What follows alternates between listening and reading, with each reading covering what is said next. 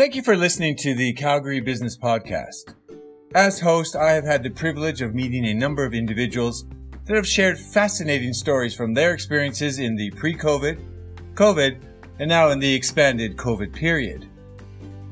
Out of 220 podcasts to date, many of my guests have highlighted their commitment to help a variety of charitable and social impact agencies. Examples of two such organizations that have recently stood out to me include first, the In From the Cold charity that Abir and Aya Al Qadri from A to Z Liquidation support. They were my guests on episode 220. Second, the Brown Bagging for Calgary's Kids is just one charity that Matthew Andrade and his family business, Gentleman Rogue, are supporting. Matthew was my guest on episode 200. Take the time to consider donating to either one or both of these organizations. Brown Bagging for Calgary Kids can be found at bbck4.org and In From the Cold has a unique website, onesmallgift.ca. Once again, thanks for listening to the Calgary Business Podcast. Have a great day and stay safe.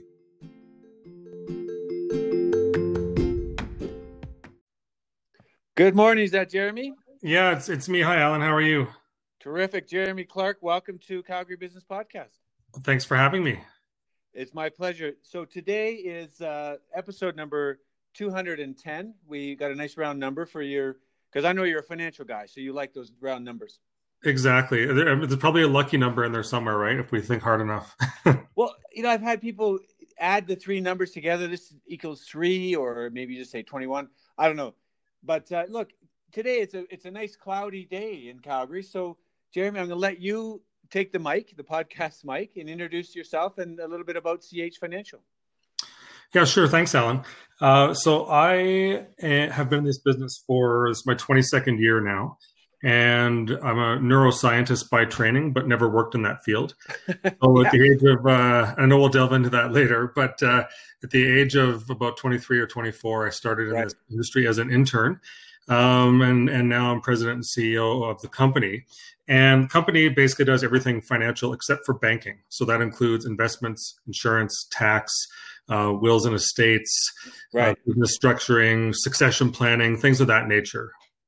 I mean, just I mean, just on that ba- the banking side, because yeah, as you know, fintech is is pretty hot these days, and I, I, we won't talk about the investments just yet, but is it you, you don't do banking so do you you do you link your customers with a bank or do you have a relationships with a bunch of banks? Just on that yeah note? we have yeah the, the latter. We have a relationship with with a number of banks. So yeah. um, w- what we tend to do is you know most people are pretty comfortable with the bankers that they've had for for years. So uh, we're happy to work with them. And really um, and i think the banks will tell you this as well a lot of the day-to-day banking and stuff like that is a is a fairly low margin activity. And so yeah you know it, it, costs a lot to set up and and um, revenue is not that great. So we try to focus on everything else. Was it you that was telling me it was like this kind of low hanging fruit that it's the loss leader and and but it's everything else they want? Yeah. Yeah. yeah. Yeah really the, the two things that, that banks want i think are uh, lending products obviously. So any kind of lending lines of credit mortgages um, things like that.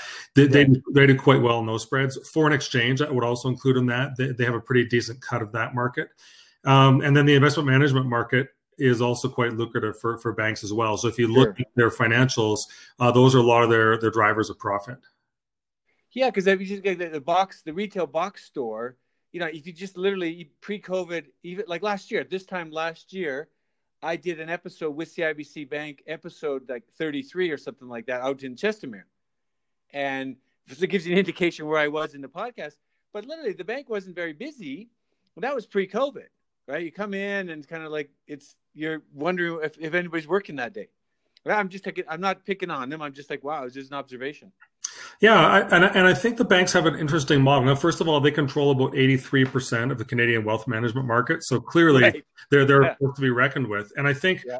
most of us Canadians, if you look at any kind of equity portfolio, that almost always includes Canadian banks. They have great dividends, very stable uh, ownership structures.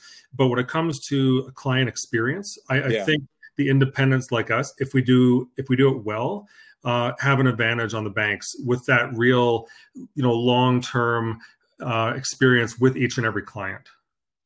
Well, that, I mean, the client relationships are huge, and it's a community, right? You've, I, I got to ma- imagine after twenty, you said twenty three years.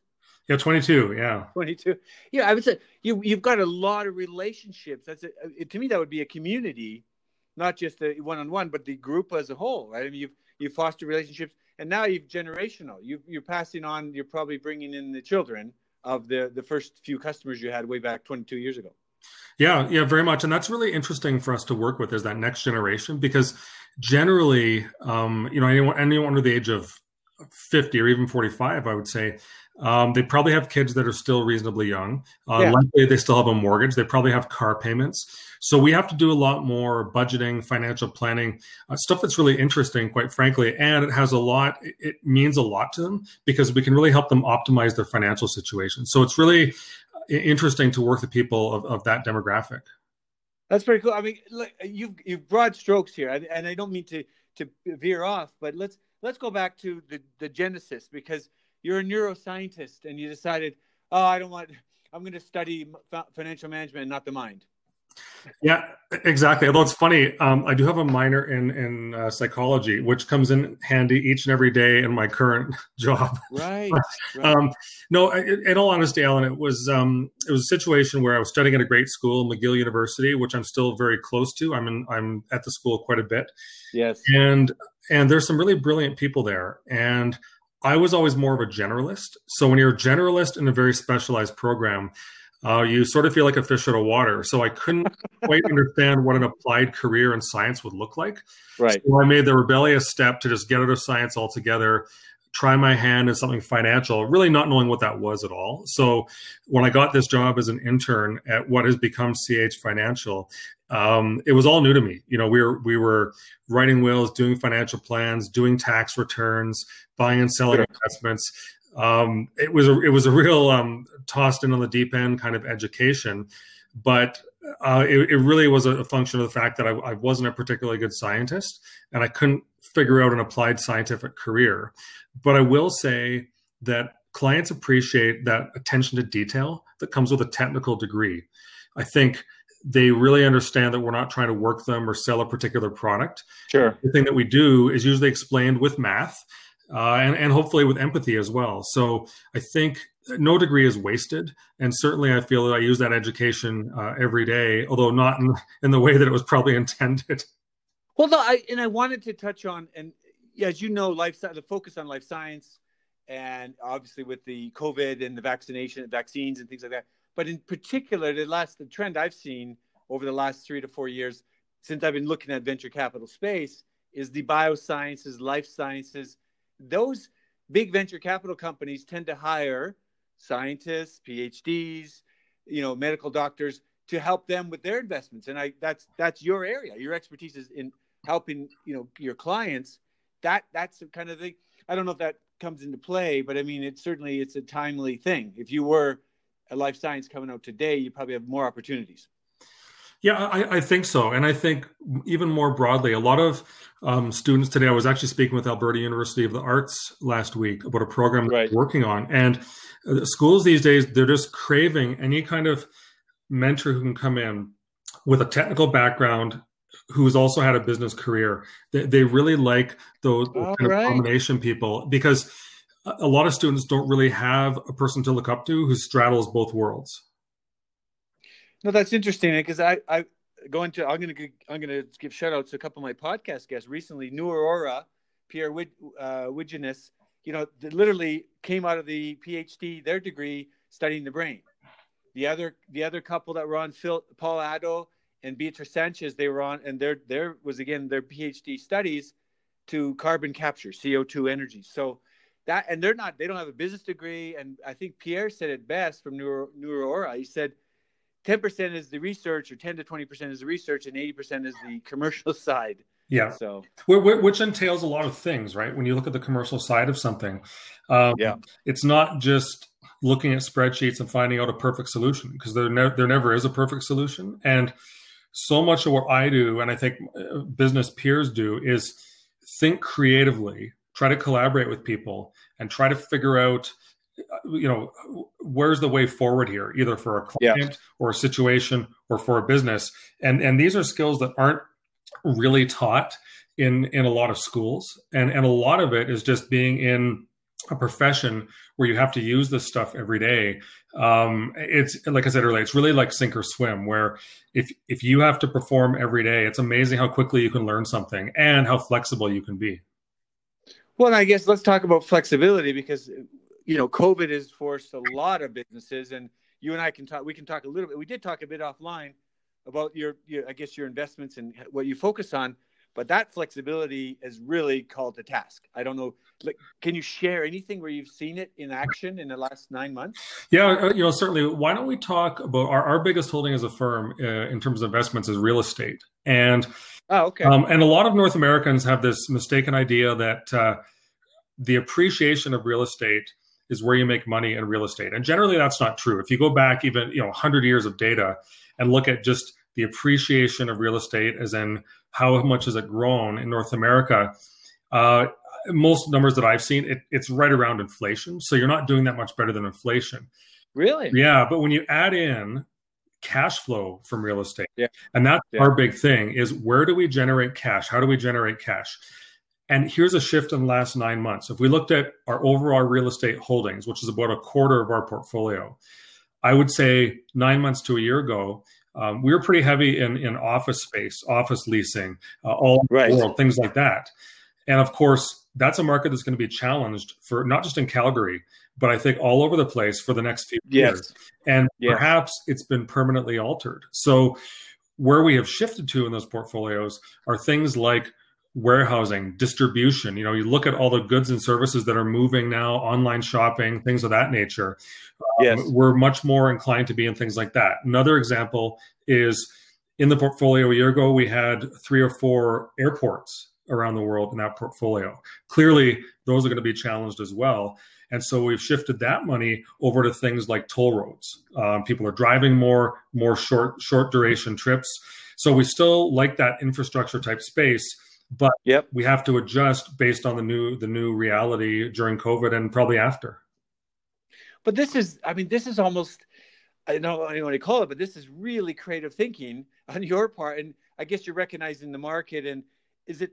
I mean, is it you sitting down with your team? Has it been the the global kind of people saying you you think tank? What what inspired that? Because I love these changes. These are this is incredible. Yeah. So so um, when I say we, we I have I have eight of us in the office here. We have a lot of partners we work with, accounting firms, investment firms. Yeah. Um, our main real estate position is with a company called CI Investments. So I have to give them a shout out on there. Oh yeah. Based yeah. out of Toronto. They've got a great real estate team. We've been with them for about 15 years now. Sure. And what what also has happened during COVID uh, is Josh Varghese, who's the lead manager of that fund um, along with Lee Goldman and, and Kate McDonald. Josh has split off to to start a CI sponsored private real estate fund. And so right. this is even the next iteration of that where when private real estate, you don't have the volatility of the day-to-day marketplace anymore, but you have that cash flow, which is really what we want. And so uh, us working working with CI and then also working with John Harris and his team at Dynamic Funds, those are our two um, real main real estate funds and exposures. So, did you see a trend early COVID that this was they, they were recognizing this because I, you know, again, if you think of a lot of podcasts or think, you know, people were they were the big C big CEOs, big companies. They oh, we waited 30, 30, 40 days, and then we realized this is more permanent. Was it something you saw as well, say with CI Investments or Dynamic Funds? Well, you, you see, I, you know, nobody had a crystal ball here. I remember actually being out for dinner in Toronto in late February um, right. w- with with Josh Varghese from CI, and that's you know people had been hearing about this COVID thing maybe for a couple or three weeks at that point, and yeah, and both of us, you know, good fortune tellers that we are, were like, oh, we think it's overblown. You know, it's gonna be like it's gonna be like SARS. and uh, sure, sure enough, we were wrong on that one. Um, sure, but I think what a good investment manager does is they recognize the situation that they're in and they say, what is our mandate here? And if our mandate is to generate cash flow, you know, we haven't been in, in Calgary office leasing in, in, a while now. We haven't, you know, the, the airport exposure was reduced pretty quickly. And so it's not like they predicted it in advance, but as soon as things started shifting, I mean, you look that yeah, position was probably unwound by by third week of March. That was gone.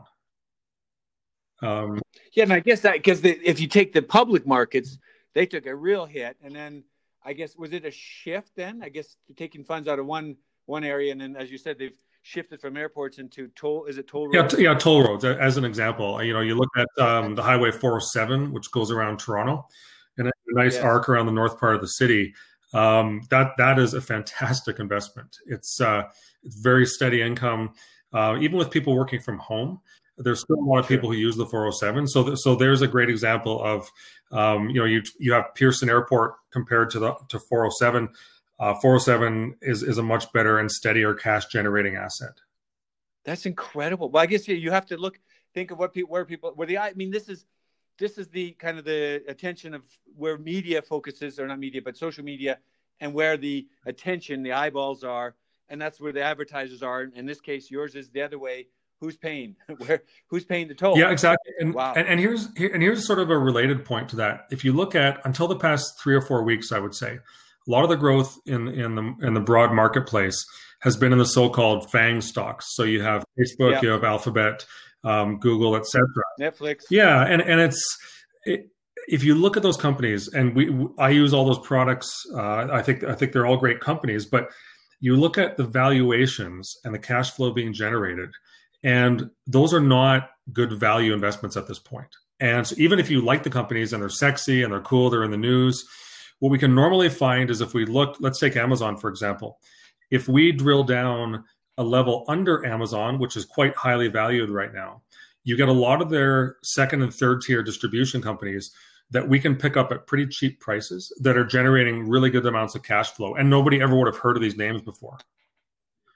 Yeah, no, I mean, and then and the, they're they're really mainstream now. Like if you take AWS, Amazon mm-hmm. Web Services, say five six years ago, maybe ten, I was when I was working as a CFO, and you would drill and you would see, you know, that they would storage companies, public companies would file their documents, and you and you would see that little, you know, that little URL that comes up when you you know when you click on a link, and it would always come up as AWS, and I, that that when it, it struck me then, they're outside of you know their main area and that was just that was a storage cloud storage. Now it's way more you know evolved than that. That used to be a big part of their revenue but it was always kind of hidden.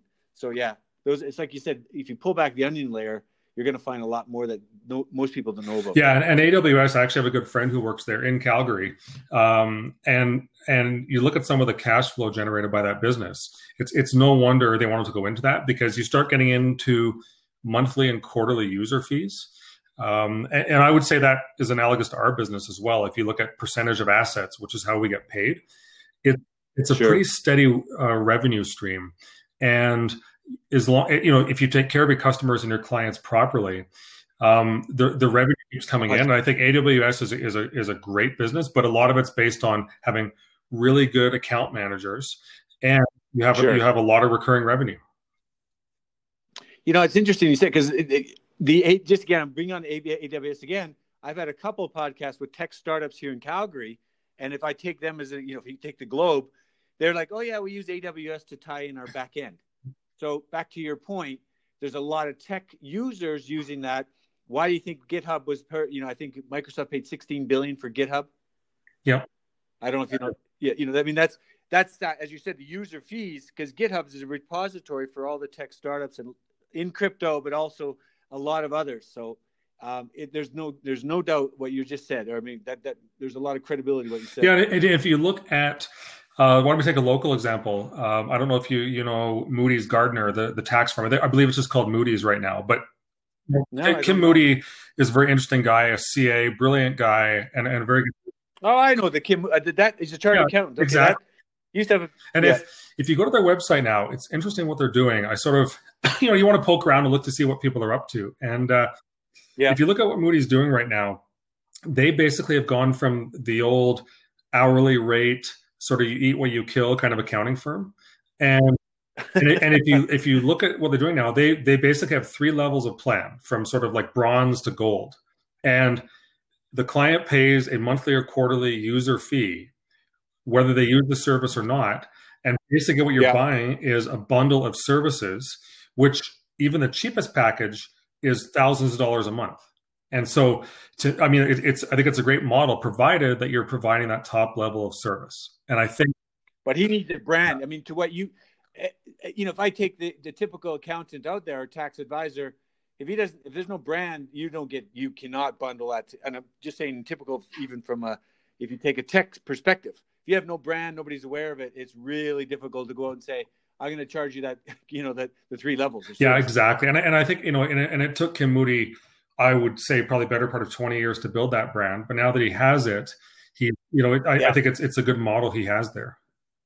No, no, it's fantastic. So because when you said when you said you said Moody's Garden, Moody's Moody's Gartner. Um, I think you know it's it's had a couple of different iterations, uh, but it was Moody's yeah. Gartner. It might it might very well be be just Moody's right now.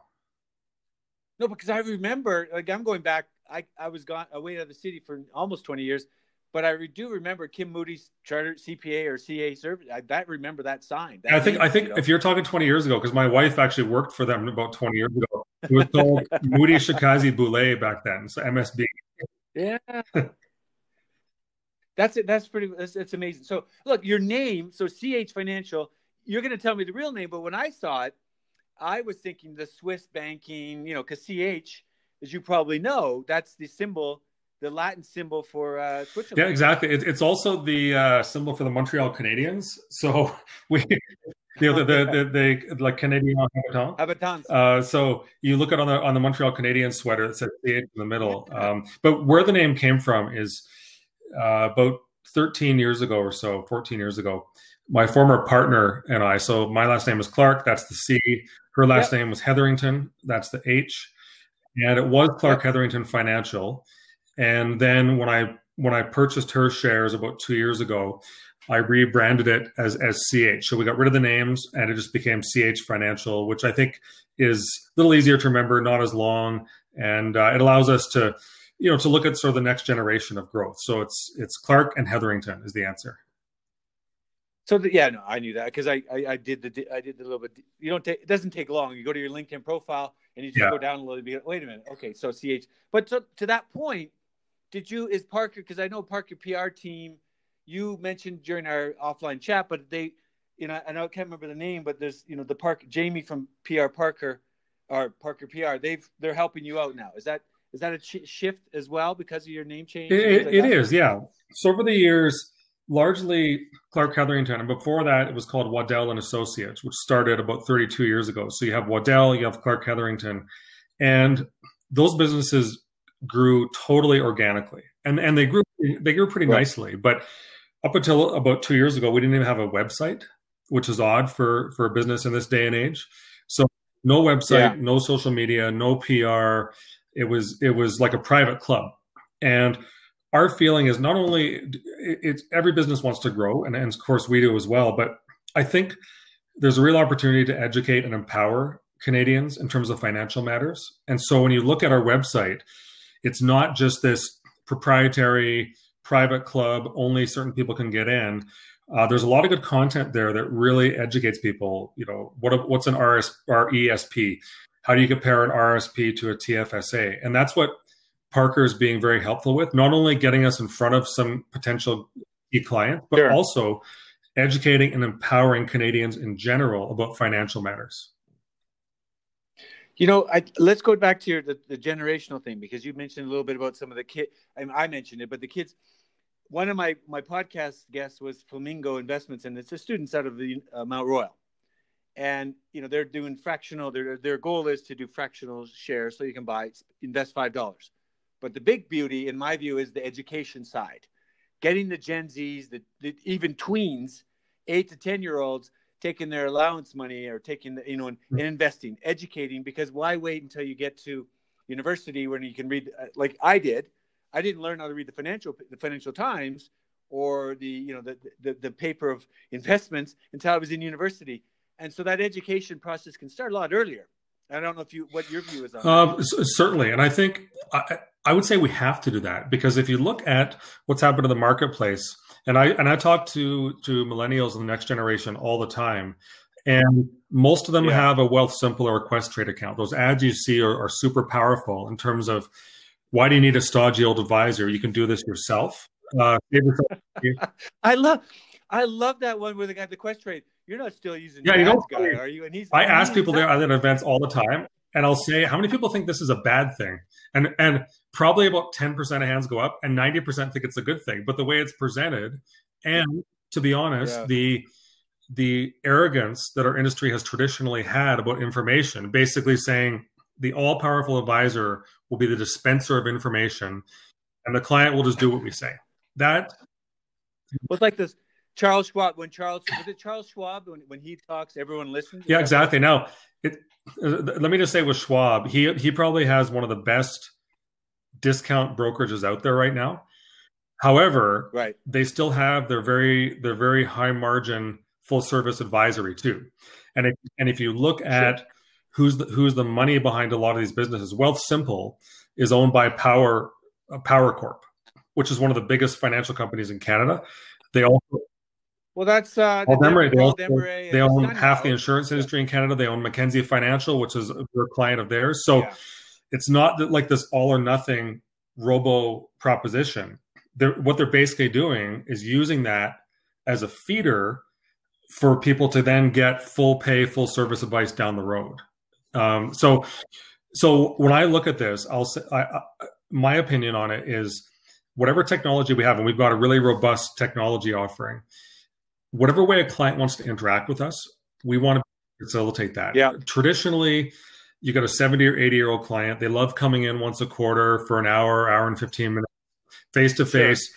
A lot of millennials don't want that. They want a few more touch points. They want way better access to info at their fingertips, but they do want reach outs here and there. I have yet to meet a young client who says, I'm totally capable of doing this myself and I don't want a financial professional anywhere around. That's not what they're saying. What they're usually saying is, you guys have got paid too much over the years to do too little, in their opinion, and I don't need you if you're going to be charging me that much.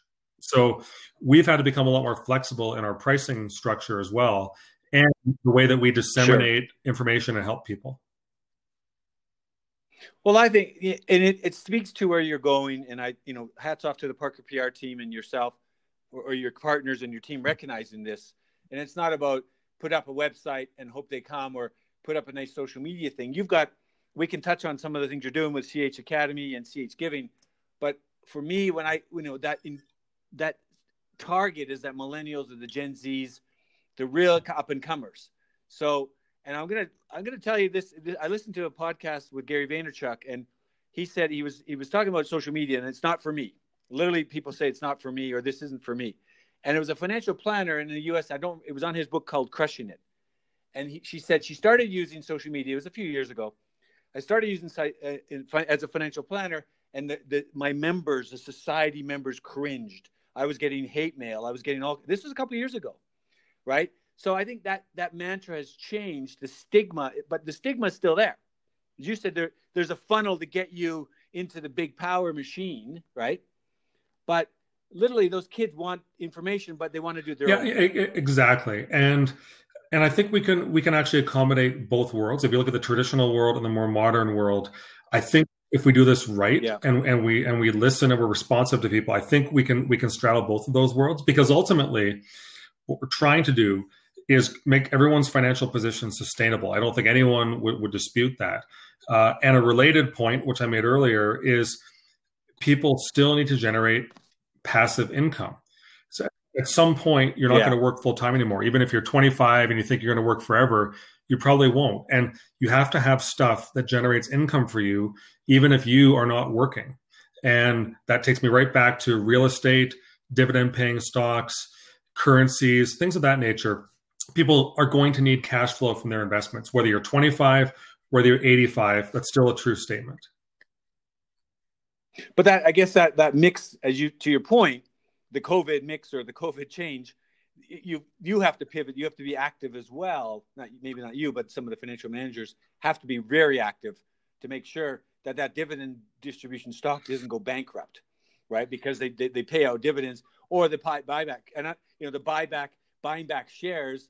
It only benefits a few if you have a lot of shares. I mean, just it, it's is that really that's that's what a lot of big companies have done over the years, and now suddenly that cat they they suddenly need the cash flow and they're, they're laying off. Yeah, you know th- that's that could be a whole other uh, other podcast. I find it very interesting. Like even if you compare Air Canada and WestJet right now, um, Air Canada probably about yeah. to get a government bailout of some sort. It seems like, uh, but WestJet's a private company now, owned by yeah, Onex. Yeah, and if you look at ago, Onex, I believe there's still, and I know a couple of senior folks there. Uh, they are the biggest employer in Canada in terms of all their affiliated companies. I believe they have over 200,000 employees. But wow, private company, and for me, and I think for you as well, looking look as capitalists at heart. If you if every company gets taken private, if we take this to its extreme, that's not capitalism. That, that's the that's arguably almost the opposite of capitalism, where everyone has their own little private thing.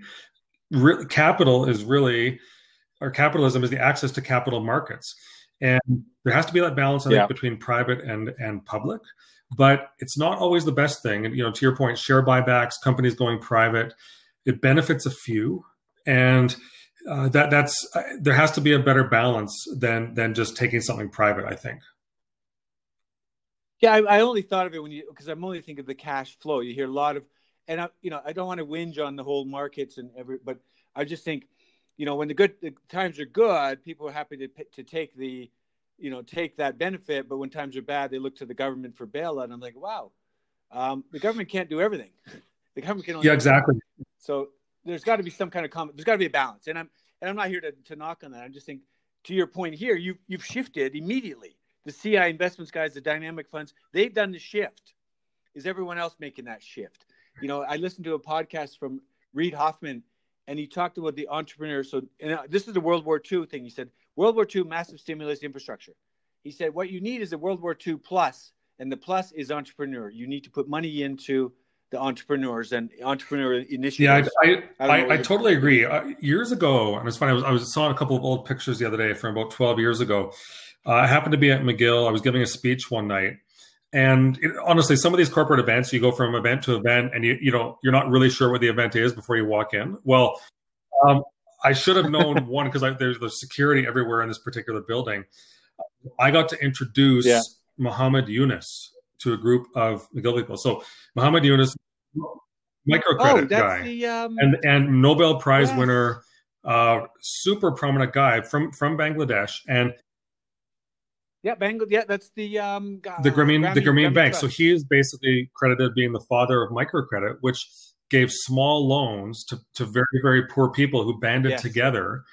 Uh, and I think that's an amazing model. So when I look at at where I'm, what I'm really excited about is in developing countries which are just getting a taste of capitalism. Uh, I think the possibilities there are just huge, and there's so many countries in the world that are, I would say, undercapitalized. And as they have access to credit, as they want to better their lives, to your point, what they're really banking on is entrepreneurs, as opposed to just handing people money. And let's look at a country like Venezuela, yeah. where that that's gone horribly awry by doing that. You really want to empower entrepreneurs, and I so I totally agree with with what Reid Hoffman is saying, and I and I think strong government policy will continue to do that.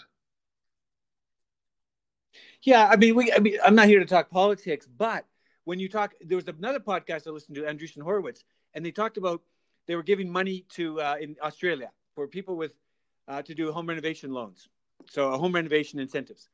So one, it assumed that you owned a home. Two, it assumed you had the cash flow to do, to go and get that credit. And so th- their point was, if you're going to just dole out cash, why don't you do it in a broader on a broader level, not spray and pray, but more you know real targeted programs. And it was kind of on that vein of yeah exactly. If you look and, and no no government is is perfect. And I, and being a politician i think would be a very very difficult job whatever the political party. Yeah. But if you look at now a lot of the, the stories coming out about about CERB CERB and you know people getting it who weren't yep. entitled to it they just you know they used it to do some home renovations or buy some stuff that they didn't need. It's there's always going to be abuses in programs like that. And and it's unfortunate because I think if if you really have a strong safety net, uh, which helps people who are mentally or physically impaired, and you encourage entrepreneurs, um, that that both of those are really good uses of government funds. But just handing out money willy nilly for whatever purpose, uh, th- that can certainly be taken advantage of.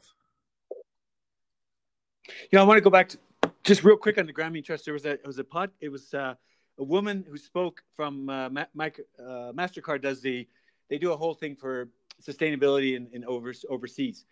And I can't remember the name of the program, but literally I do remember the story. So it was a woman in a small in India and she wanted a loan. and they said, no, no, you can't. So literally, the banks told her, no, no, no, you can't. You know, the husband has to come. so she said, uh, uh, the husband has to come, and she said, look, I'll tell you, I make all the decisions on. And it was a small, like real small loan they won, I think. And she said, I make all the decisions on the on the what's what spends in the house. So she said, okay, t- here's some numbers. He, he gave did a math question for. Her.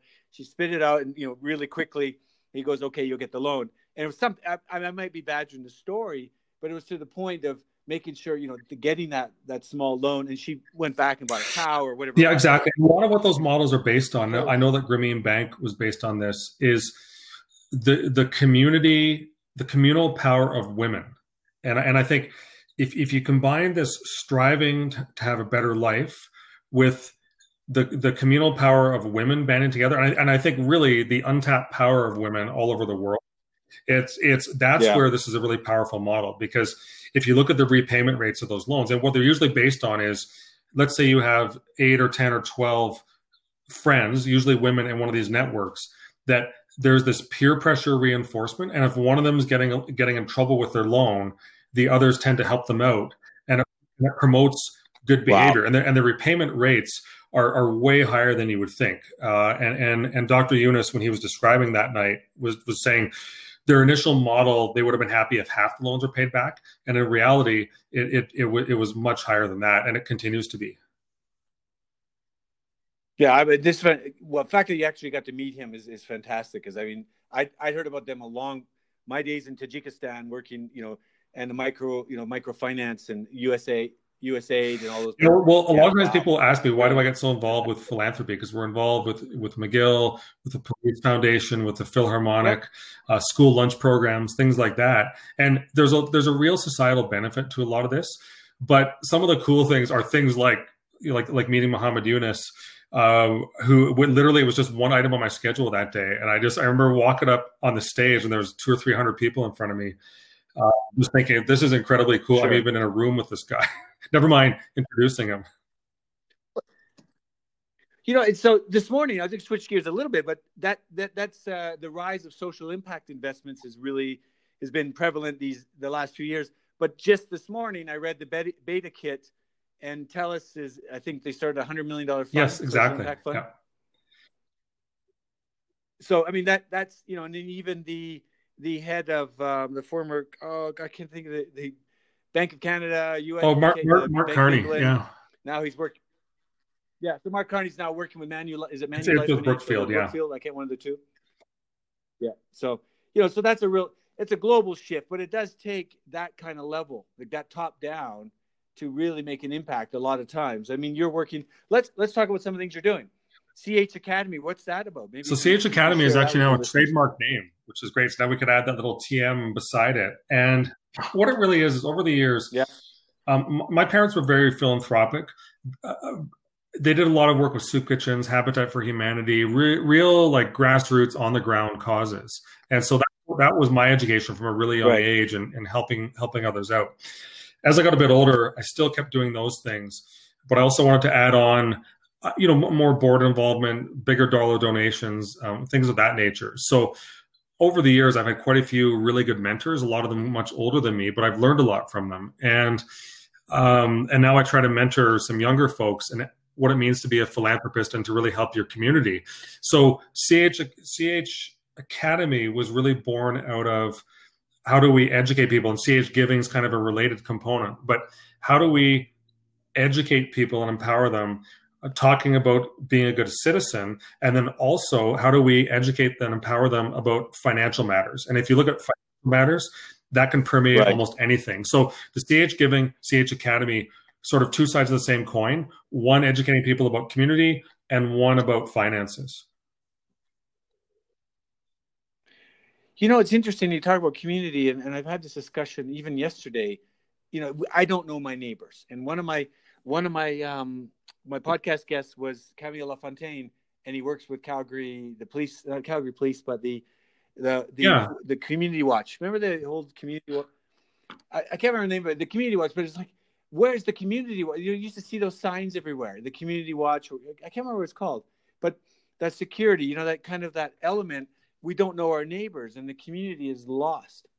I don't know how you get that back, because we have such a you know non transient population. We have a new population. Yeah, and, and I'm concerned too. If you look at the longer term impacts of of COVID, uh, that might be something that's even more difficult going forward. If people are just generally reluctant to go and even just just say hi to someone and be in close quarters with them. So, you know, I I agree, and it's yeah. and, and I'm guilty of that as well. Not not really knowing my neighbors, and and it's yeah, it's it's it's it's certainly different than it was probably 20, 30, or 50 years ago in, in that regard.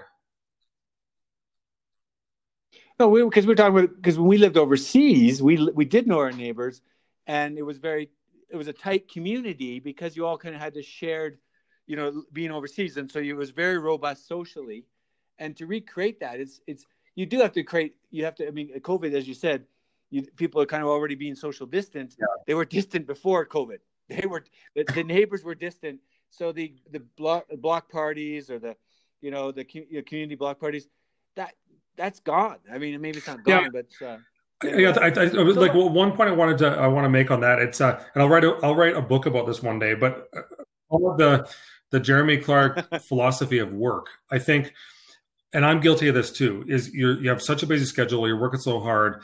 Uh, when I get home, sure, if I see a neighbor, like let's say it's eight o'clock at night, I'm just, I'm tired. I come in the door. The last thing I want to do is talk to somebody who's just wanders up to me.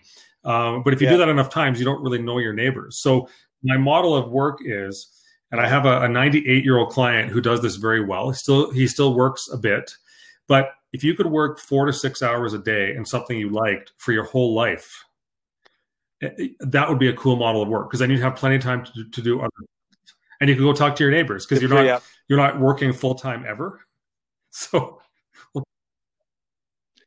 so, okay, if you're going to write this book, Jeremy, your picture has to be, if you remember Tool Time yeah. uh, Wilson, the neighbor, you have just his eyes of the fence line. That's your that's your picture. I will. That's that's a great picture. That sounds really good. That. you know, because you didn't know your neighbor, you just knew you talked to him every day over the fence. That is, I mean, it's iconic for me. That's a classic. Who you, how you talk to your neighbor, exactly. kind of distant, exactly. but you're there.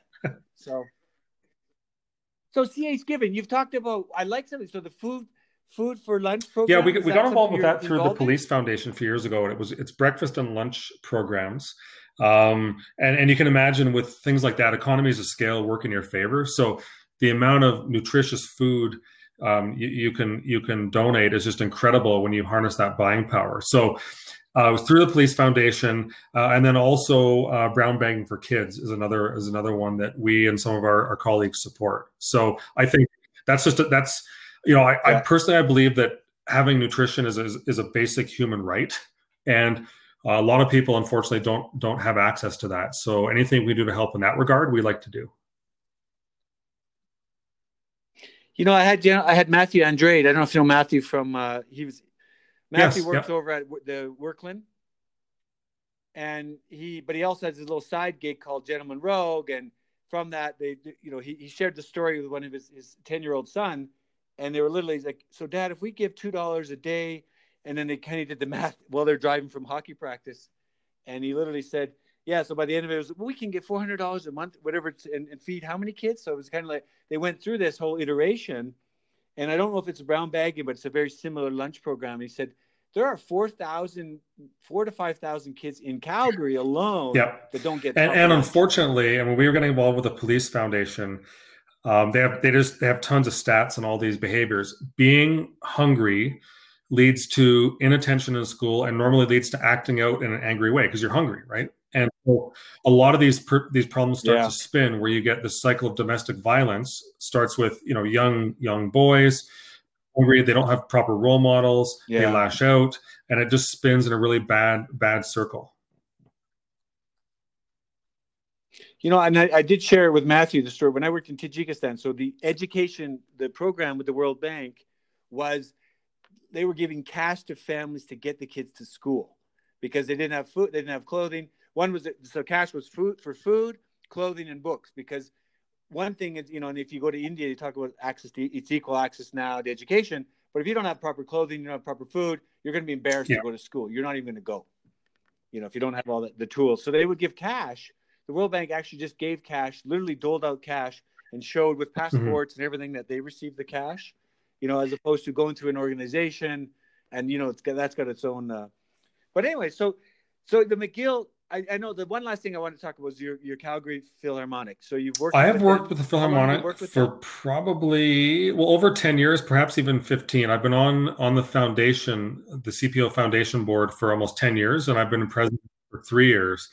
Um, right. But more broadly, uh, my, my, wife and I started a donor program called Club Mozart, which encourages sort of middle-aged philanthropists. Oh, and then uh, I, I, do it. a lot of the pre-concert talks yeah. as well. So I actually do a lot of inter- I'm the interviewer on a lot of these where I'm on a stage with an audience and guests and no script and it's it's just it's like stand-up comedy. It's uh it's you terrify yourself to grow. But I really and I'm not a musician at all. I just became immersed in this over the years and and it's such a an yes. underappreciated gem in in in Calgary is this great philharmonic orchestra we have. You know, speaking about the this whole side of it was one of my guests is Derek yep. Nance from from I don't know if you know Stagehand Live. So Derek, he, you know, he's not a, I, I don't I don't even know his profession, but he's he created this app, this uh, you know, basically a marketplace to bring performers because he said he, his my daughter's growing up in the uh, the performing arts, and there was just no. He, noticed there was this sort of a white space or this gap, and a lot of getting finding gigs to get people that are you know philharmonic or you know real it's all over. I don't know the gamut. I'm not i haven't done a deep dive but that's you know that's an important part of of the the, the pro the calgary as a whole but just in general getting access. If you're a musician or an artist how do you get yeah absolutely. my, my sister's actually uh, a musician in toronto and has been for her whole career. And yeah. that is the essence of being an artist unfortunately whether you're in performing arts whether you're a musician. Um, unless you somehow get lucky and you're the top 1% of 1% of 1%, uh, a lot of, or most other folks are going from gig to gig. And if there was a way to really systematize that, I think it would help a lot of people.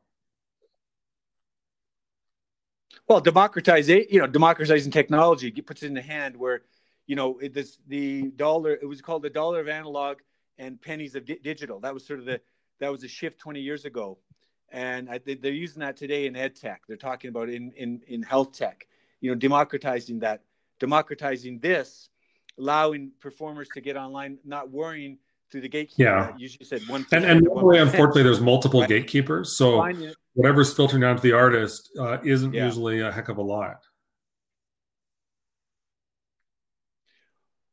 You're right but if they if they become this goes to the point of and uh, this is a different issue we can talk about but the branding and awareness moody's isn't going to set up a shingle called moody's garden and get people to pay top dollar for a suite of services yeah. if they don't know about it. So you know the internet has democratized that and how they find that social media and back to my the, my point about that financial planner suddenly on social media getting people's attention. You want to get attention of the young kids where are they they're on they're on some app, right? And why the proliferation of TikTok? And I say TikTok would work would work somewhere in in you, you know your group here in social media. Get attention of the young, not as a dancer, but as education. Then funnel them over to your your LinkedIn, and that you're still not working with Dad's guy, are you? Yeah, exactly. Have that together, working together. so look, I I really I think there's a fascinating stuff that you're doing the CH Giving, you've touched on it. Is there anything else you well, I just want to say thanks again today, for, uh, for for taking the time. Um, I, I I appreciate the chance to to spread the message of what we're doing, and I, I think my overall point would be there's there, there's never a right or wrong time to to start thinking about financial planning, thinking about investing um, thinking about getting a will done. There, there's lots of things that see, that are seemingly complicated, but if you're working with a good advisor and somebody who cares about you, they can really help you navigate these things and and make it as simple as possible, so you don't have to be worrying about this stuff all the time. I think ultimately that's what we, if we're good advisors, that's what we're being paid to do is is is keep people on track yeah. and alleviate their worry as much as we can and and that's really what our mandate is You know, speak. I'm, you just said the will. I just listened to a podcast last week, and they were talking about a startup, and it's called Free Will, and and it's literally a legal tech where they're you know they'll do the really I think it's out of the UK, but it's just a you know bring it to the basics online do, doing your own will but giving that advice making it really easy so yeah no i, I like that i like that Great. that's, not, that's the summary so jeremy now have you now have a website you've got a you've got yeah media yeah we're on instagram we're on Instagram, linkedin is that right um, and then and then like i said the site as well is a pretty good resource too Well, and I like the way you, I, I do. That's because I found your CH Academy and, and CH Giving. So I think it's a good platform, and you've got a media link on there. I think with, uh, hats off to the Parker PR team and yourselves for putting that together because it's you know kind of yeah exactly. And i do have to give a shout out to too early. parker run, run by my good friend ellen parker. It's it's it's a fantastic firm. It's they're very community minded like we are. And i think if you can balance running a running a good business with being community minded um, ultimately i think it's what we're that's what we're striving to do. And i think parker does a, a great job of that too. Well, Jeremy, I'm going to leave it there, and thank you so much for joining. us yeah thank you. Sharing thank you alan and thanks for all you do for the community as well. i appreciate it. Yeah you got it. one one podcast at a time. you too. Take care. All right, Jeremy, have a great day and stay safe.